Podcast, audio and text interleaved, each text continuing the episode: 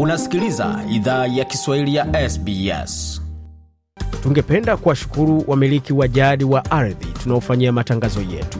Kuanzia leo, idhaa ya Kiswahili inatoa heshima zake kwa Kamareg, watu wa taifa la Kulinga, kwa wazee wao wa sasa na wa zamani. Pia kuanzia leo kuna wakubali wa Aboriginal na Torres Strait Islander ambao ni wamiliki wa jadi kutoka ardhi zote unaosikiliza matangazo haya.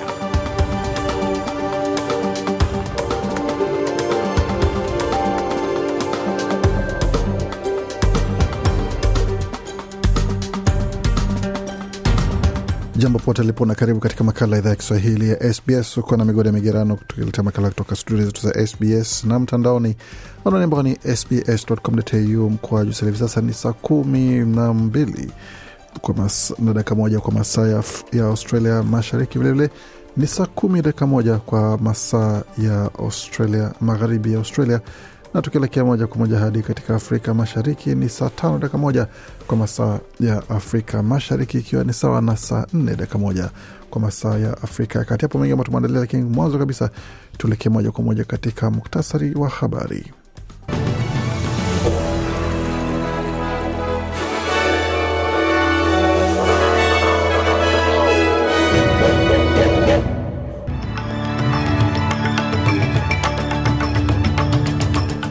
Katika muktasari wa habari jioni hii ya leo, hukumu kuhusu wakati wangu kama mbunge na kiongozi wa jimbo utatolewa na watu wengine. Daniel Andrews aelezea wakazi wa Victoria katika tangazo lake la kujiuzulu. Serikali ya Albanizi yashutumiwa kwa kutaka kurejesha ubaguzi wa rangi ndani ya katiba kupitia kura ya maoni ya The Voice. Kimataifa, Somaliland yakataa pendekezo la Museveni, yasema kwamba haina mpango wa kufanya mazungumzo ya kujadili umoja. Marekani na Kenya wasaini makubaliano ya ulinzi, wakati Rais Ndayishimiye wa Burundi akashifu taarifa za uongo kuhusu mapinduzi dhidi yake. Katika taarifa za michezo, mwalimu wa Wallabies aomba taifa msamaha kwa matokeo mabaya ya timu ya taifa katika kombe la dunia la mchezo wa raga, na waziri wa mawasiliano wa zamani achukua usukani wa mchezo wa mpira wa miguu wa kulipwa wa wanaume na wanawake nchini. Kwa hayo na mengine mengi zaidi Jiunge nasi kwa taarifa kamili za habari hivi sasa.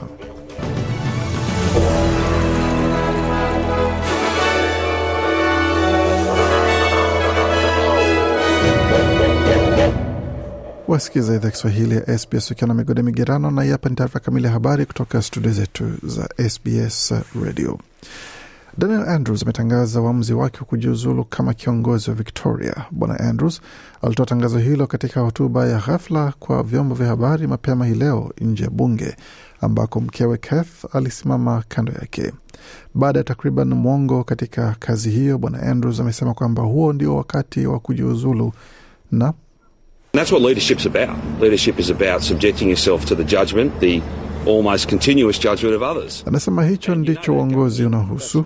Uongozi unahusu kujiweka katika hukumu na ukosoaji wa wengine, na unajua, unapoingia ndani, hicho ndicho inahusu. Itakuwa jukumu la wengine kutoa hukumu kwa wakati wangu bungeni, wakati wangu kama mbunge, na wakati wangu katika nyadhifa mbalimbali za uongozi. Kujiuzulu kwa bwana Andrews kutakuwa rasmi kuanzia saa kumi na moja ya kesho Jumatano, Septemba 27 na mrithi wa wadhifa wake atachaguliwa kufikia kesho mida ya mchana. Bwana Andrews alikuwa kiongozi wa jimbo hilo la Victoria Novemba mwaka 2014 baada ya kufurusha serikali ya awamu ya kwanza ya chama cha Liberal na aliongoza chama cha Leba kushinda chaguzi mara mbili katika miaka 2018 na mwaka 2022. Katika taarifa zingine, mmoja wa viongozi wa kampeni ya La Nyunga Warren Mandin ameishtumu serikali ya Albanese kwa kutaka kurejesha ubaguzi wa rangi ndani ya katiba.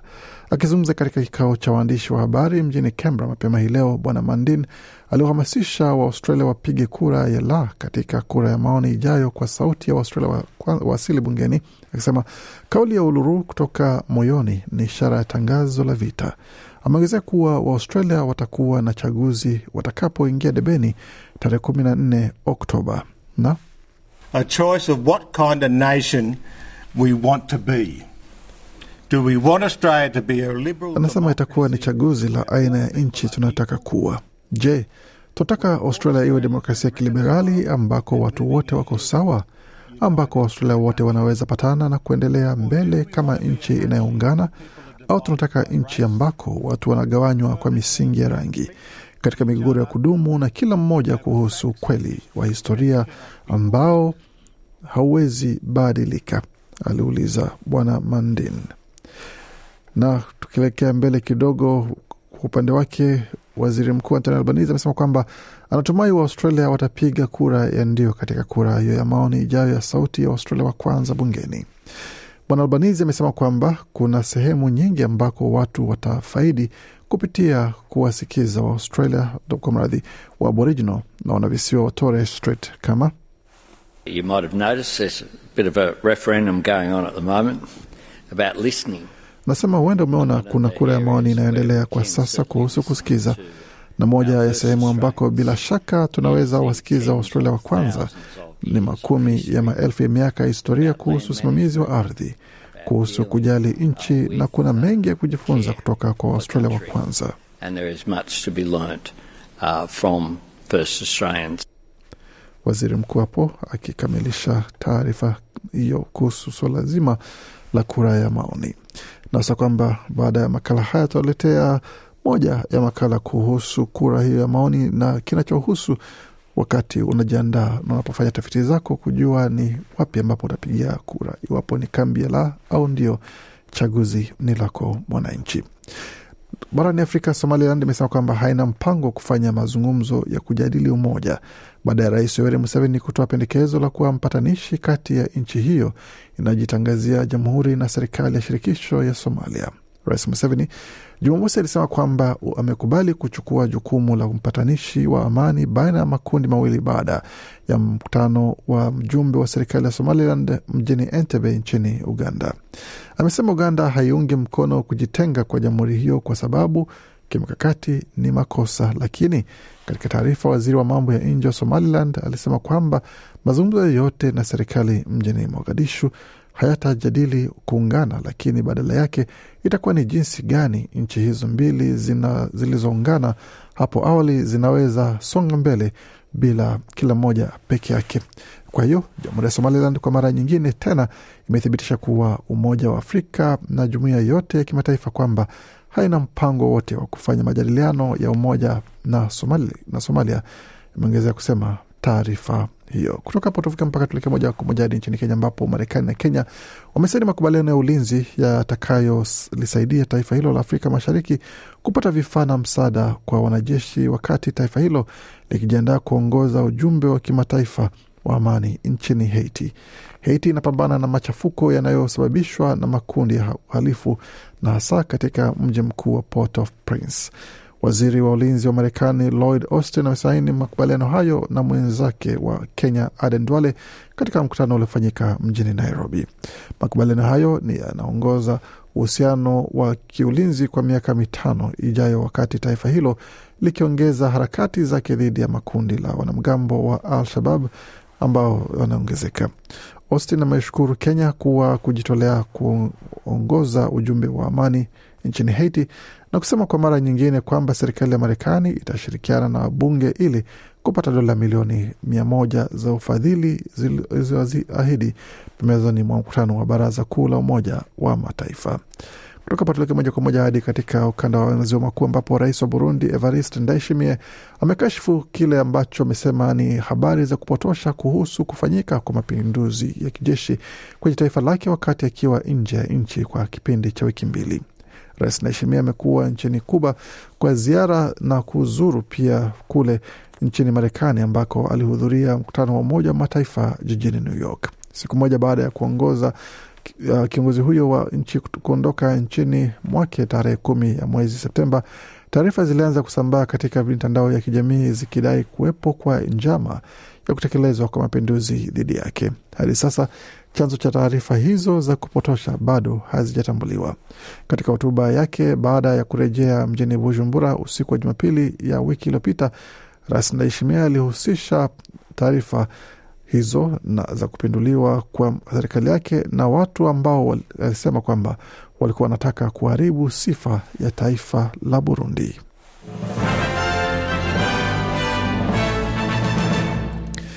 Tuelekea moja kwa moja hadi katika masuala ya michezo, tukianzia katika mchezo NFL ambapo mchezo, mchezo wa matimu ya Philadelphia Eagles katika NFL Marekani pale imeweza kuanza kutetea mchezo wake kwa kupata ushindi wa alama 25 kwa 11 dhidi ya Tampa Bay Buccaneers. Jalen Hurts aliweza kufunga magoli kadhaa na touchdown kadhaa hapo katika mchezo huu ambao uliweza kuonyesha namna timu hiyo ambao ni mabingwa wa NFC waliweza kujionyesha umahiri wao katika mechi yao. Kutoka hapo tuelekee moja kwa moja hadi nchini Ufaransa, ambapo hali si hali kwa timu ya taifa ya mchezo wa raga the Wallabies, ambapo matokeo mabaya yamelazimisha mwalimu Eddie Jones kuomba radhi mashabiki na taifa kwa sababu ya kile kichapo ambacho walipokea dhidi ya Ufaransa, alama zikiwa ni arobaini kwa sita katika kombe la dunia. Hali hiyo imefanya iwe vigumu kwa Australia kuweza kuendelea mbele iwapo sasa matokeo kwa upande wa Fiji hayatakuwa chanya, ikitegemea Australia ikitegemea Fiji wapate matokeo mabaya ili Australia aweze kupiga hatua, hali ambayo itaweza kuwa ni moja mara ya kwanza baada ya miaka mingi sana kwa Australia kutoka katika makundi. Eddie Jones alieleza shirika la habari la mchezo la Fox kwamba ni wajibu wake kwa matokeo ya mchezo huo kwa timu pamoja na kile ambacho kinafanyika uwanjani na We're all gutted, mate. Um, yeah, apologise to all supporters here, everyone back at home. We needed to be far more. Amesema sote tukuwa hapa kuwaomba mashabiki wetu msamaha, kila mtu nyumbani. Tunastahili kuwa thabiti zaidi, na hiyo ndiyo mandhari ya kampeni ya kombe hili la dunia ambayo naombea msamaha. Ni mimi niliyepewa wajibu wa kuwa mwalimu wa timu hii na sijafanya vya kutosha. Kwa kweli, naomba kila mtu nyumbani msamaha, na hii si wajibu wa matokeo haya. Tunapitia wakati mgumu kwa sasa, sijui kama tumefikia mwisho au la, ila lazima nichukue wajibu wa hili, alisisitiza Bwana Eddie Jones, mwalimu wa timu ya taifa ya mpira wa, wa mchezo wa raga almaarufu the Wallabies. Katika soka, shirika la mchezo wa mpira wa miguu wa kulipwa la Australia limetangaza kuwa seneta wa zamani wa chama cha Leba Stephen Conroy atakuwa mwenyekiti wa kwanza huru wa A-Leagues. Bwana Conroy aliyezaliwa Uingereza alikuwa seneta wa Victoria kwa miaka ishirini na aliwahi kuwa waziri wa, ma, wa zamani wa mawasiliano pia. Katika hotuba yake ya kwanza kama kiongozi wa mchezo wa ligi za soka za wataalam wa kiume na kike nchini, Bwana Conroy alisema kwamba kazi yake ni kuleta pamoja pande zote za jamii ya soka.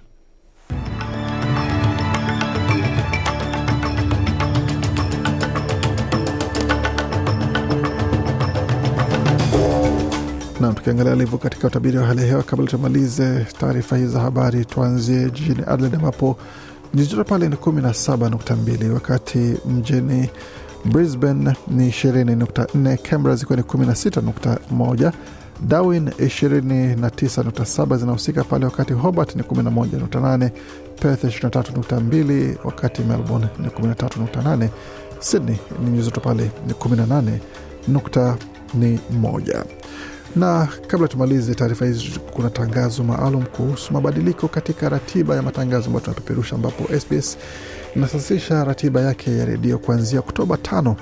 Kutakuwa hew, tutakuwa hewani mubashara kwenye chaneli mpya ya na katika wakati mpya. Hii ni wiki ijayo kuanzia Jumatatu, Jumanne ijayo, ambapo utaweza kusikiza makala haya mubashara kila Jumanne kuanzia saa tano asubuhi hadi saa sita mchana na kila Ijumaa saa sita hadi saa saba mchana kupitia SBS channel namba tatu au unaweza sikiza makala yetu yatakayorudiwa kila Jumanne saa kumi na mbili jioni na kila Jumapili saa saa nne usiku kupitia SBS nambari mbili, kumaanisha kwamba yale masaa ya kawaida ambayo tunapeperusha yataendelea kama kawaida, lakini kama utaka makala haya mubashara itabidi iwe ni mapema kidogo, saa tano za asubuhi ya Jumanne na saa tano vilevile kwa masaa ya Ijumaa. Kwa maelezo zaidi tembelea tovuti hii sbs.com.au audio ambapo utapata taarifa hii pamoja na mengine mengi zaidi kuhusu mageuzi ambayo tunafanyia makala na vipindi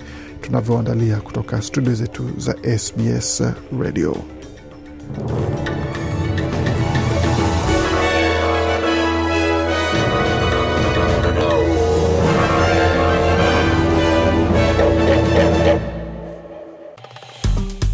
Penda, shiriki, toa maoni, fuatilia idhaa ya Kiswahili ya SBS kwenye Facebook.